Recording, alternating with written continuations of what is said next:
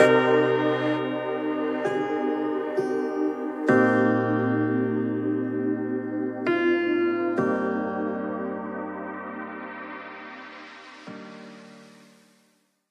right. Um, welcome, everyone. So I, we're starting a series. I don't know. It's probably six weeks, maybe. Um, today, I'm going to be. Um, today's going to be more of a, a, really long, more introduction, and then there'll be different weeks where we're in different passages of the Bible. We won't necessarily be in a specific text uh, today, but we will be looking at some different things. And so, the name of our series is going to be Flourish, and um, kind of we'll begin to understand why kind of named it that this is kind of what was going on in my mind i'm just going to like shoot straight with you guys so i'm sitting here going like every year right culture says that we need to like make these resolutions right? And so but or maybe we don't even wait till january. Like we, we set out we, we, we go about our lives and we realize like man um, things need to change. What, what's going on is that i'm as i'm processing this we determine there's things in our lives that we like, that we don't like, things that we want to see change, things we want to improve on, things we want to have, you know, maybe um, that just maybe the, there's elements that we see in our own personal life that causes a disconnect or, or something like that, right? These are things we don't like. They're things that we want to change. And the reason why I think that those pop up is because of how they make us feel, right? There's elements about our actions or our behaviors or how we th- our thought processes or whatever it may be that causes uh, maybe it makes us feel guilty right maybe there's things that we do and we're like man there's i wish i didn't do that i wish i, I, I didn't function this way maybe it's shame right like we do things when like shame is really taking on that like i am this way why am i this way why do i why am i this kind of person um, maybe it causes sadness right i just i'm bummed I wish I could be better at this. And, and um, maybe it causes fear. Um, at the end of the day, I think for anything, it's a dissatisfaction that, that emanates from our soul. And we're like, man, I, if I could only improve this, if I could only change this thing, then I would be okay. And so it's always at the forefront, I think, when the new year begins. And so what happens, right? So we see these things, we go, I need to change this. I don't like how I feel. I don't like how this m- makes me whatever. And so we get motivated. That's the motivation aspect. We're like, I'm going to change. I'm either going to remove this thing, or I'm going to add this thing, or I'm going to renovate this aspect of my life. And so the determination sets in. And so then what do we do? We make the resolution. This is what I'm going to do. These are the steps that I'm going to take to make the change. And so I'm going to try to change this or modify this behavior or, or change my behavior here. Um, and so we attempt to put the work in, right? We determine to pull ourselves up by the, our bootstraps. And um, sometimes it works and sometimes it doesn't. But how do we have lasting change? That's the question that's been rattling around in my head. How do we have lasting change? How, does, how has God designed us to have change that lasts? That it's a change from the inside out. And so as I'm processing this, all of these passages are popping up in Scripture of, of just the, the metaphor of plants, right? Like one of the most famous scriptures on the idea that human beings are kind of like a, a plant is Psalms 1 1 through 3. I'll just read it. It says, Blessed is the man who does not walk in the counsel of the wicked, nor stand in the, seat, the way of sinners, nor sits in the seat of scoffers, but his delight is in the law of the Lord. And on his law he meditates day and night. He is like a tree that is planted by streams of water that yields its seed in season, and its leaf does not wither. In all that he does, he prospers. And so we have this metaphor throughout Scripture, right? We even have the idea of if you're a follower of Jesus, we see in the New Testament, like we need to bear fruit, right? Jesus says, I'm the vine, you are the branches. It is throughout Scripture this idea that we're trees or that we're plants. And, and I was thinking about the idea of fruit, the fruit of the Spirit. I don't know if you've heard that term before, but it's in the book of Galatians, New Testament 5:22. It says, "But the fruit of the spirit is love, joy, peace, patience, kindness, goodness, faithfulness, gentleness, and self-control." I was thinking about those things. I don't think anybody in this room doesn't want those. I mean like, no, I don't want joy. No, I peace is the worst, right? Like we all want it, right? I want self control. I want goodness. Like, nobody here is going to be like, no way. And I was, as a processing, I'm going, man, those are the things that we're actually pursuing, right? When we maybe uh, for somebody like, I'm going to pursue money or success or power, what are we pursuing? Ultimately, we want peace, maybe. Or maybe we want to experience um, goodness. Or we want these, these things to that we're pursuing. Maybe it's joy. Like if I, if I had these things, I'd have joy. Maybe all of the effort, maybe that's put into like physical, like improving ourselves, whatever. Maybe that's we're wanting to experience the goodness that we were created as human beings. We're wanting to maybe think that if we look that way or change that way, we'll be, we'll be, um, we'll experience love. We'll be loved. Or maybe these efforts we're pursuing and getting discipline is to, that we produce self-control. Now, my point is, is that what we're pursuing is really, really good, but all the things we're hoping to achieve to get there, I don't think actually gets us there. Like that's the big idea. Is like I don't know all the effort I put in and all the work I put in is going to bring me joy.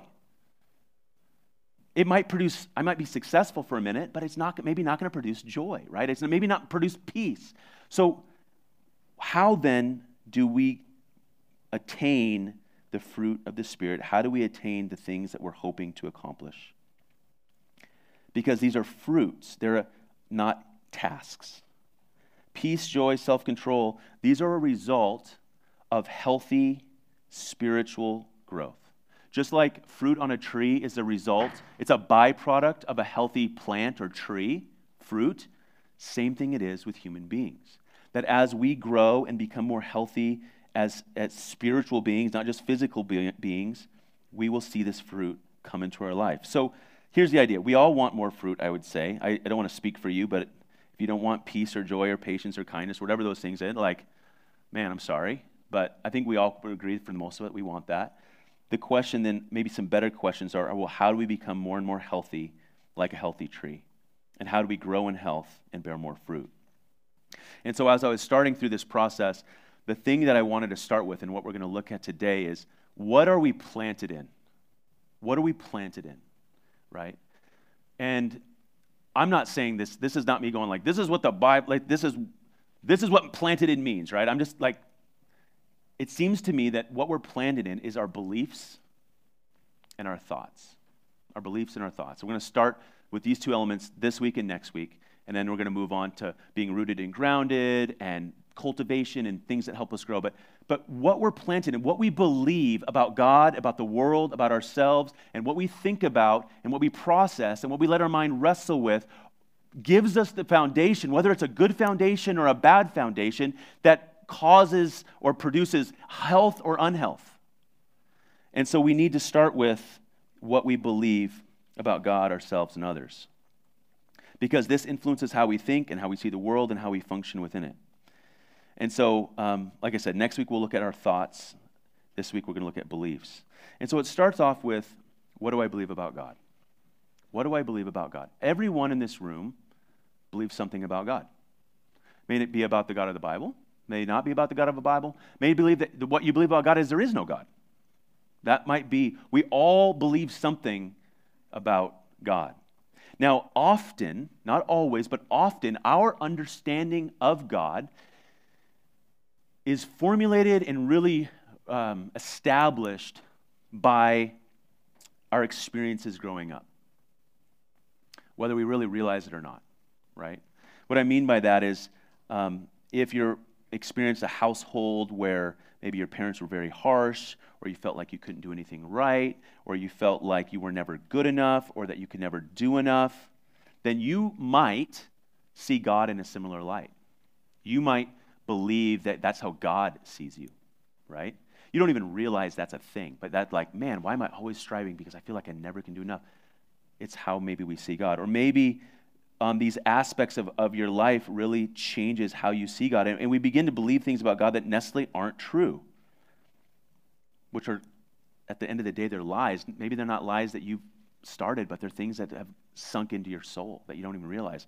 Some of these lies I was processing um, from conversations I've had with people, and that is um, one of the lies I hear, I kind of hear a lot is that God does not care about me, that God is always disappointed in me, and that there's this disconnect relationally between God and me. Another one that, I, that comes up quite a bit is that, um, that I'm in this constant test. God is always evaluating me to make sure or to see if I'm worthy enough, to see if I'm strong enough. That I feel my whole life is me under the microscope where God is examining everything and seeing if I'm worthy enough or I'm good enough or if I deserve anything. Another lie that I see is that God's love, his blessings are earned. It's after all I can do. That I have to earn God's love. I have to maintain God's love and affection. That if I'm not doing certain things like God isn't, God is like his blessing and his care for me is all about my performance. Another one that pops up a little bit is that God is angry with me. God is just waiting for me to mess up to that point when he's going to finally strike me down. If you believe those things, you're in good company because a lot of people in this room have at one time or still do feel those same things, but those aren't true. That's not the God of the Bible. And I apologize if Christians or other people have told you that's how God is. But I, I can, you can already see the connection maybe that if that's how I believe, I'm going to function about, if I believe that about God, I'm going to function that way. I'm going to function like, man, if I, if I don't do the right thing, if I don't say the right thing, like, am I, you know, or maybe you're just like, you know what, if that's God, I want nothing to do with the guy. He seems terrible. And I, I agree with you. If that's how God is, have nothing to do with him. Because that is not good news. You know what I'm saying? So, what is God? Like, how, how, how can we understand God? Listen, I could spend, you know, if you want to get the full thing about God and, and all of the aspects, if you go to our His Story series, series number one, talks a lot about it. But the big elements about God's character that I want to touch on today, right? We can go and have weeks long discussion about God and who is He and what He's done. We've spent a lot of time talking about that. But there's some character aspects about God that I want to inject, some truths about God to combat the lies that we can understand. The first thing that we need to understand about God is how He defines Himself and that God says, I am love. God is love. God is love. And we've talked a lot about that in past times, but that comes out of 1 John 4 8, and is God is love. And the reason why that's important is we have to understand that God is love and that love only exists in relationship. We spent time talking about how Father, Son, and Spirit have existed in relationship for all of time. If you get time this week, there's a really cool icon that um, I've brought up before. It's by the Russian painter Andrei Rublev. I was reminded of it as I was at um, Paul and Colleen's house last week. But it's a really cool picture. It's, it's not like theologically, I say fully accurate, you know, like these beings have wings, but it's this picture of, of the Father, the Son, and the Spirit at a table, and they kind of look like angels. And they're like enjoying a meal, and, their and their motions are this very much like preferring one another.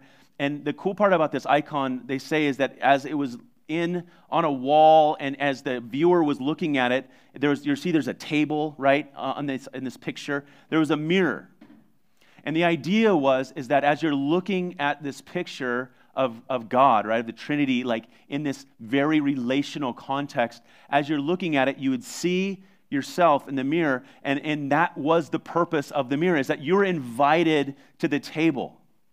You're invited to the table to participate and to interact with God in this very relational way. God has opened up the table and He's invited us uh, in to be in relationship with Him to share the love that He has with us.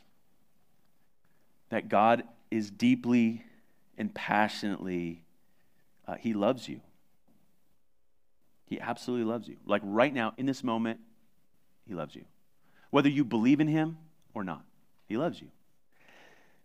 And with that, reason why that's important to understand is if I don't trust that God loves me in this moment, then what will happen, especially if I believe in God, or, or, or I will be constantly trying to earn it. My motivations will be if I don't do this, then will God love me any more, any less? I'm, I'm constantly trying to run to earn God's favor, earn God's love. Another aspect of God's character that it's good for us to know is that God is good. God is the definer of good, and God is good. God is the one that defines it, and He is the one that is it, right? And what the Bible tells us is that God gives us good things. That He is good and He wants to give us good things. He wants to be the one that satisfies. And the reason why that's important is if I don't trust that God is good, then what will happen is I will look elsewhere for satisfaction. I will be pursuing other things, going like, man, if this, if I can have that, then I'll be satisfied. Another one is that God is great. What that means is that God is in control, that God is powerful enough, He's great enough to rule the world and guide us and direct us and all of these other things. That He's so great that we can trust Him with our life, that we can trust Him with the life of our kids or our family. That is scary, and I know that. I know that's a scary thing to, to like actually function in, that God is great enough to take care of our family, to take care of myself. But the reason why that's something we, that an element that we need to believe about God if we're wanting to grow is that if we don't trust that God is great, then what happens is I take control of my life and I try to do what's best, like what I think is best all the time, right? Like I, I want to have control and I, I put up parameters when I feel out of control. I do all these things, right? And it's not saying we just sit back and don't do anything. And I'm not saying like just, Lord, do whatever you want. I'm just going to sit here on the couch, right? Like but the idea is, and I think we, we can probably tell the difference is if I'm not trusting that God is in control, I'm going to take hold of it. And if you're anything like me, I make it worse, okay? I don't make things better typically. I kind of screw things up a little bit. Another one is that God is glorious. What does that mean? That God is amazing, that God is awesome. And this awesome, great, amazing God looks at you and wants to have a relationship with, you that He is amazing. And the idea is that He views you with love. And hopefully that's enough. Because what happens is if I don't believe that God is glorious, then what I am trying to do is I let the fear of what people think of me rule a lot of times my life, or I let my view of what I think uh, other people are, are how they see me it's this idea of I feel like I'm constantly performing. I'm constantly performing. I'm constantly pretending, maybe, or performing. Maybe it's not pretend. Like I'm pursuing. Like I want, I want these people, like how they see me. To, to it's the most important thing. God's, God looks. He's like, "You're my child. I love you." There's so much freedom that comes with operating at a space of fullness, you know, in our identity and how we see things. Another one is that God is gracious. What does that mean? That God is given grace. That you, if you're, uh, uh, that God offers forgiveness of our mistakes and of our sin. That God offers to make us acceptable. That Jesus has done everything necessary for us to be acceptable and worthy before God. And if I don't trust that, then what happens, I'm always trying to prove myself to God and to others. I'm always trying to earn or work off and earn favor and acceptance. I'm trying to work off my mistakes. That is an exhausting way to live. And so hopefully you can kind of see, as we just kind of briefly went through these things, that what we believe about God directly affects our motives and our actions, which leads, leads to, you know, these are truths about God, truths about me. What do I believe about me? And this is where it gets far more, uh, it's just not black and white, right? There's a lot more gray when it comes to this. To better understand what makes us tick, though, we need to understand why things are the way that they are and how God originally designed this. And I know that for many of you that come every week, this is going to be like, man, you always go back to Genesis. I know. Because, but it's through the story of God that we see the big picture, right? I will be very brief, but this is important for us to understand that God designed the world to be a certain way, and it's not that way right now. And that's where a large, a large part of the disconnect gets that things aren't the way that God designed, and we want it to be. We want it to be.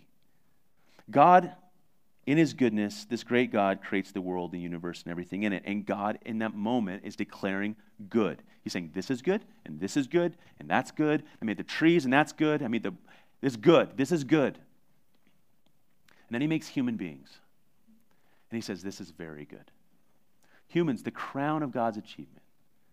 And he gives human beings a unique description that he gives nothing else no monkeys, no fish, no nothing. He says, You are made in my image. We're image bearers of God. Now, image means several different things. One, it's the idea of representation, that we're reflecting God to each other, to the rest of the world, to creation. We're reflecting God, we're representing God. This, the reason why this is important is this is our original identity. This is who we are at our core, according to God's original design, that we would image Him. That also gave us our purpose. Purpose is one of the most important things for humans ever. If we don't have purpose, if you don't have purpose, you're to feel aimless, you're to feel devalued, all of these things. So God makes human beings with identity and purpose as image bearers. But with the idea of of being an image bearer, it came with a responsibility. The responsibility was this that we would care for God's world, image God in the meantime. That we'd care for God's world, that God's intention was that humans would be a reminder to the rest of the world that God is king, that God is, is ruling, and we're ruling under him, and that we're going, this is how God designed the world to function, and we're going to function this way. That communicated something about God as we cared for his world. The idea that we are functioning in a space where, we're, where God has defined what's good and evil, what's right and wrong, and we're following in that space. So, which leads to the question, and I've asked this question before well, how are humans, when He made humans, how are they to know how to image Him? How are they to know how to have the responsibility and rule the world and function in a way that's helpful and causes flourishing and causes goodness? How would they know? And that leads to the third aspect of image, and that is relationship. Is that God had a relationship with human beings. He invited them into a relationship. The Bible tells that he walked with humans in the garden. And it was during this, as they're knowing God and interacting with God, they're able to know how to image him and what does he look like and how does he function and how is his world designed. And we function in that space. And so we have this world and it's good and everybody's, we're good and perfect and purpose. Humans had unlimited access to God. We were perfect in that we were right with God. We were fully acceptable. We were perfect in relationship with Him and ourselves right? Adam and Eve were, were just killing it in relationship. But also, we had purpose that we were imaging God while being in relationship with Him. And so, we as humans essentially were planted in the garden. We were loved, we were known, we were seen, we were acceptable, we had purpose, we had identity, we were in relationship with God. We had no pain, there was no suffering, there was no death, there was no shame. We didn't need anything, we were lacking nothing. Doesn't that sound good? It's what we all want, right? Yet, in this perfect state, humans were not satisfied. They believed lies and they rebelled against God. I don't know why. I don't know how. I think all of us were like, if I was there, I wouldn't do it. maybe. maybe. I don't know, right? But anyway, they did. And the world broke. God's world was corrupted. The garden was broken. His presence was hindered. The relationship was severed and us as image bearers of God were distorted. And what ended up happening is we started deciding what was good and evil. We decided deciding like this is good and not that. We started defining and ruling in our own way. We were corrupted from what we were designed. And this affected our beliefs, this affected our thoughts, and this affected our actions. This is how we got there. And we've been pursuing what's crazy though, if you look at where that we started, we have been pursuing to get back to the garden ever since. That's what we want. I, I feel like I'm speaking in generalities, but I don't know of any person's like, no, I don't want to be loved. I don't want to be known. I don't want to be seen. I don't want to be right. I don't want to have, I want pain. I want suffering. Like m- most people are going to be like, no, I don't want those things. And God doesn't want those things either. So, w- with that, we lost our identity and we lost our purpose in a lot of ways. It was definitely distorted. And so that leads to the idea of identity like, well, who am I, right? That's the question that rattles around from the time kids are like five years old on cartoons to whatever else. Like, we're trying to find out who we are and what's our purpose. Now, I'm going to speak in generalities here. It's not, it's not like this is how it is always, but I would say that for most people, our identity is determined, like who am I, is determined by two main things. One, perception, and the other one, action. And what I mean by that is many people find their identity in how they see themselves and how others or how others see them or a little bit of both right so this person sees me as You know, maybe it's as a small kid, like my parents see me as the good kid. I never make any mistakes. So I'm going to function that way. That's who I am. I am the good kid. I am the, the great kid. I do all the things right. And so I'm going to function that way even when I'm not doing well. I'm going to be like, I'm the good person. I'm going to do this, right? Or maybe in, in a, on the flip side, like, well, I've been treated like garbage. They see me as garbage. I'm going to function as garbage, right? I'm going to, I don't have value. I'm worthless. I'm going to, I, I, there's no point in me taking care or, or protecting myself. And so might find our identity in how someone sees us or how we see ourselves. The other one, and I think this is pretty common, is I am what I do. Our actions, right? What I do is what I am. So I, am going to do these things. I'm doing all these good things. Maybe this is therefore I'm a good person, right? Um, I think for men, it's a little bit easier. We, we find it in our career, right? Like if you ask, if any dudes meet each other, like they'd be like, "Hi, my name's Cody. You are cool. What do you do?" First thing. It's like almost always the first question we ask. We're not like, "Hey, do you have kids? Are you married?" No. What do you do? Why? Because that's like this idea of like this is who I am. This is where I have value. This is where I contribute to the world. This is where I find my purpose. What do I do? Some people find their identity in what they, um, what they don't do. Well, I mean, at least I don't do this. I don't do this. I don't, that gives me value. That gives me worth. The idea is we're trying to find value and worth in the world, in what I do or who I am or whatever the else is. This is where I find my purpose. This is where I find my value. This is where I find my worth. Or on the opposite of that, people go, this is where they feel devalued. This is where they feel they have no um, dignity, where they feel worthless, they feel without purpose. Whatever the case is, this is an identity that we function under. And if our identity is skewed, if our identity isn't based on truth, if our identity isn't based on how God declares us, then it's going to affect how we function. It's going to affect how we think. It's going to affect how we, what we believe. Right? And so we might pursue all these improvements, but if we're functioning out of a broken identity, then the fruit we're going to have may not be the fruit you're looking for. It may, we may never feel like we reach anything. So, what we do and where we draw our identity and how we are feel we feel valuable, worth, or all these things, these things we end up imaging. We image the things that we find value in it, and, and that's what we're starting to reflect. We may not be imaging God, but we're imaging something else. It's just how we are, right? We reflect the things that we, re- we revere, right? We reflect the things we revere, right? That's just how we're made as humans. We don't even realize we maybe are doing it. But what is true about us? What is true about human beings? What's true about you and me? I think the first thing we need to understand, and this is core to my entire like outlook in the world, is that you need to know that you are loved by God. Like right now. The Bible tells us that I mean, one of the most famous verses in all the Bible, right? Even on The Simpsons, you see pictures of it at the stadium, right? John 3.16.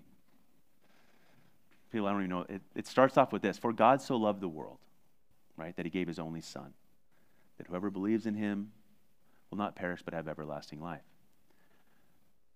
God, it doesn't say, for God so loved the believers, for God so loved Christians, God so loved the world. That God loves you with a one way, unconditional love that you can't earn or pay back or deserve.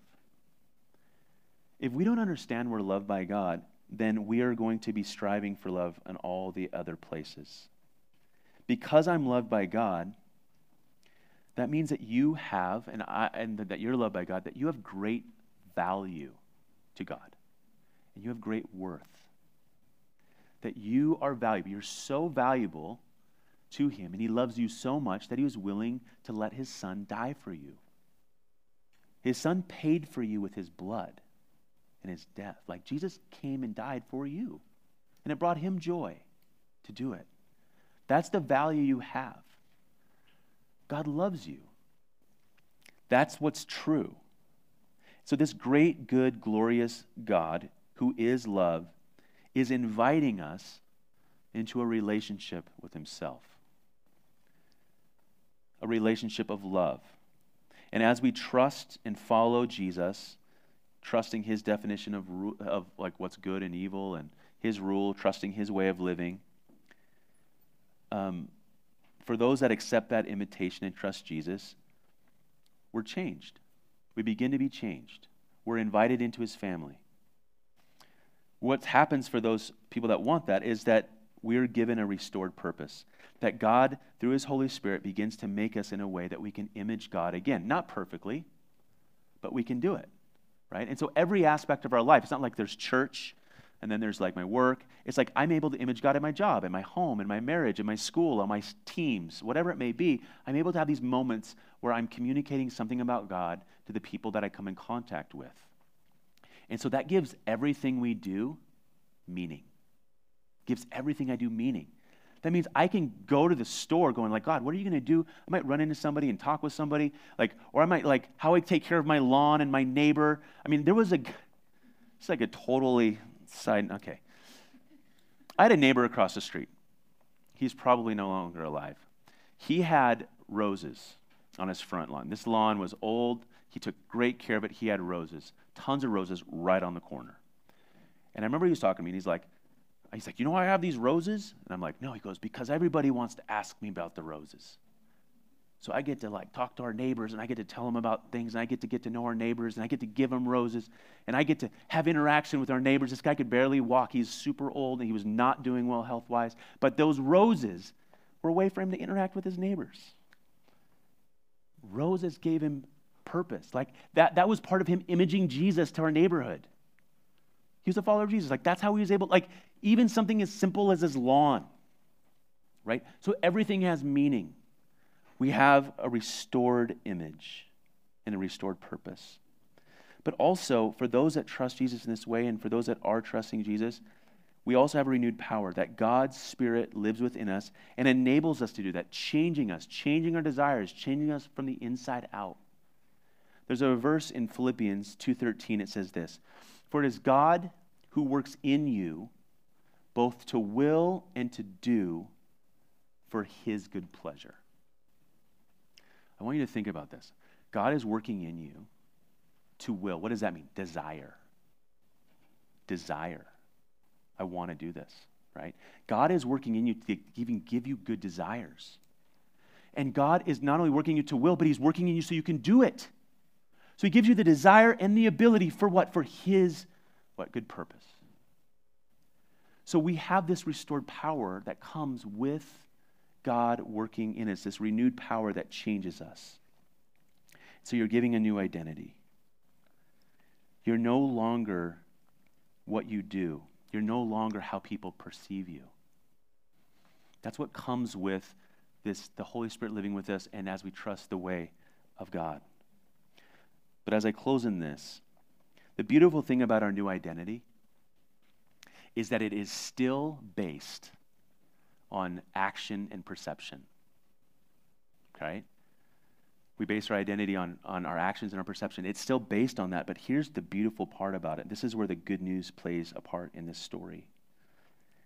Our identity is rooted in perception and our action, but the thing that has changed is it's now in Christ. It's God's perception of you based on Jesus' actions. You see, Jesus was the perfect image bearer of God. He did everything right all the time, and then he died for us. So, what happens now is that we get credit for Jesus' perfection. And so, my identity is now based on what Jesus has done, on his actions, which he's done everything, right? So, your identity is based on action, but it's on Jesus' actions. And your identity is based on perception, but it's God's perception of how he sees you. And how he sees you is he sees Jesus and all that he's done and he's adopted us in and we're his child. So you do you are seen a certain way but you're seen as god's child and you are seen based on action, but it's on Jesus' action.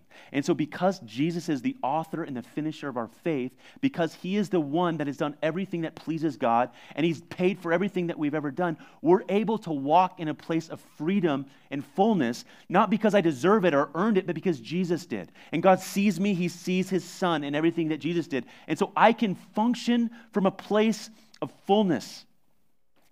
I don't have to be out of lack, striving, like I just need to get worth. I have give I am valuable to God and I can do good and I can function in health and give to others and all these things because it's been given to me. So as we close at our time, time. so we close at our time, worship can come up. We don't we don't ha- we don't earn it, we can't deserve it. It's simply given. And so, for those of us that are followers of Jesus, this is something we need to be reminded of because even me, I, have been walking with Jesus, guys, for, for I don't know how long 20 de- decades, okay? 30, I don't know. I don't know the exact moment that I started walking with Jesus, but there was some times in there, you know, got a little weird. But listen, I've been walking with Jesus a long time, and I still forget the truths about God. I still try and take control. I still try to believe that something else is good and great, and I, I, I, pursue, I have to come back. These are things that we don't just do one time, we keep coming back to right? I need to be reminded that I'm loved by God, that there's nothing more I can do to add to that. I have to be reminded of that. So, as followers of Jesus, this is for us. But for those that maybe don't know Jesus, haven't trusted him, like, this is for you too. You can trust him and you can begin to see him change you from the inside out. These truths are how we change. And gets back to this that as we believe on truth and as we function on truth, we'll begin to be planted in a foundation that allows us to grow and allows us to flourish. So as we close out our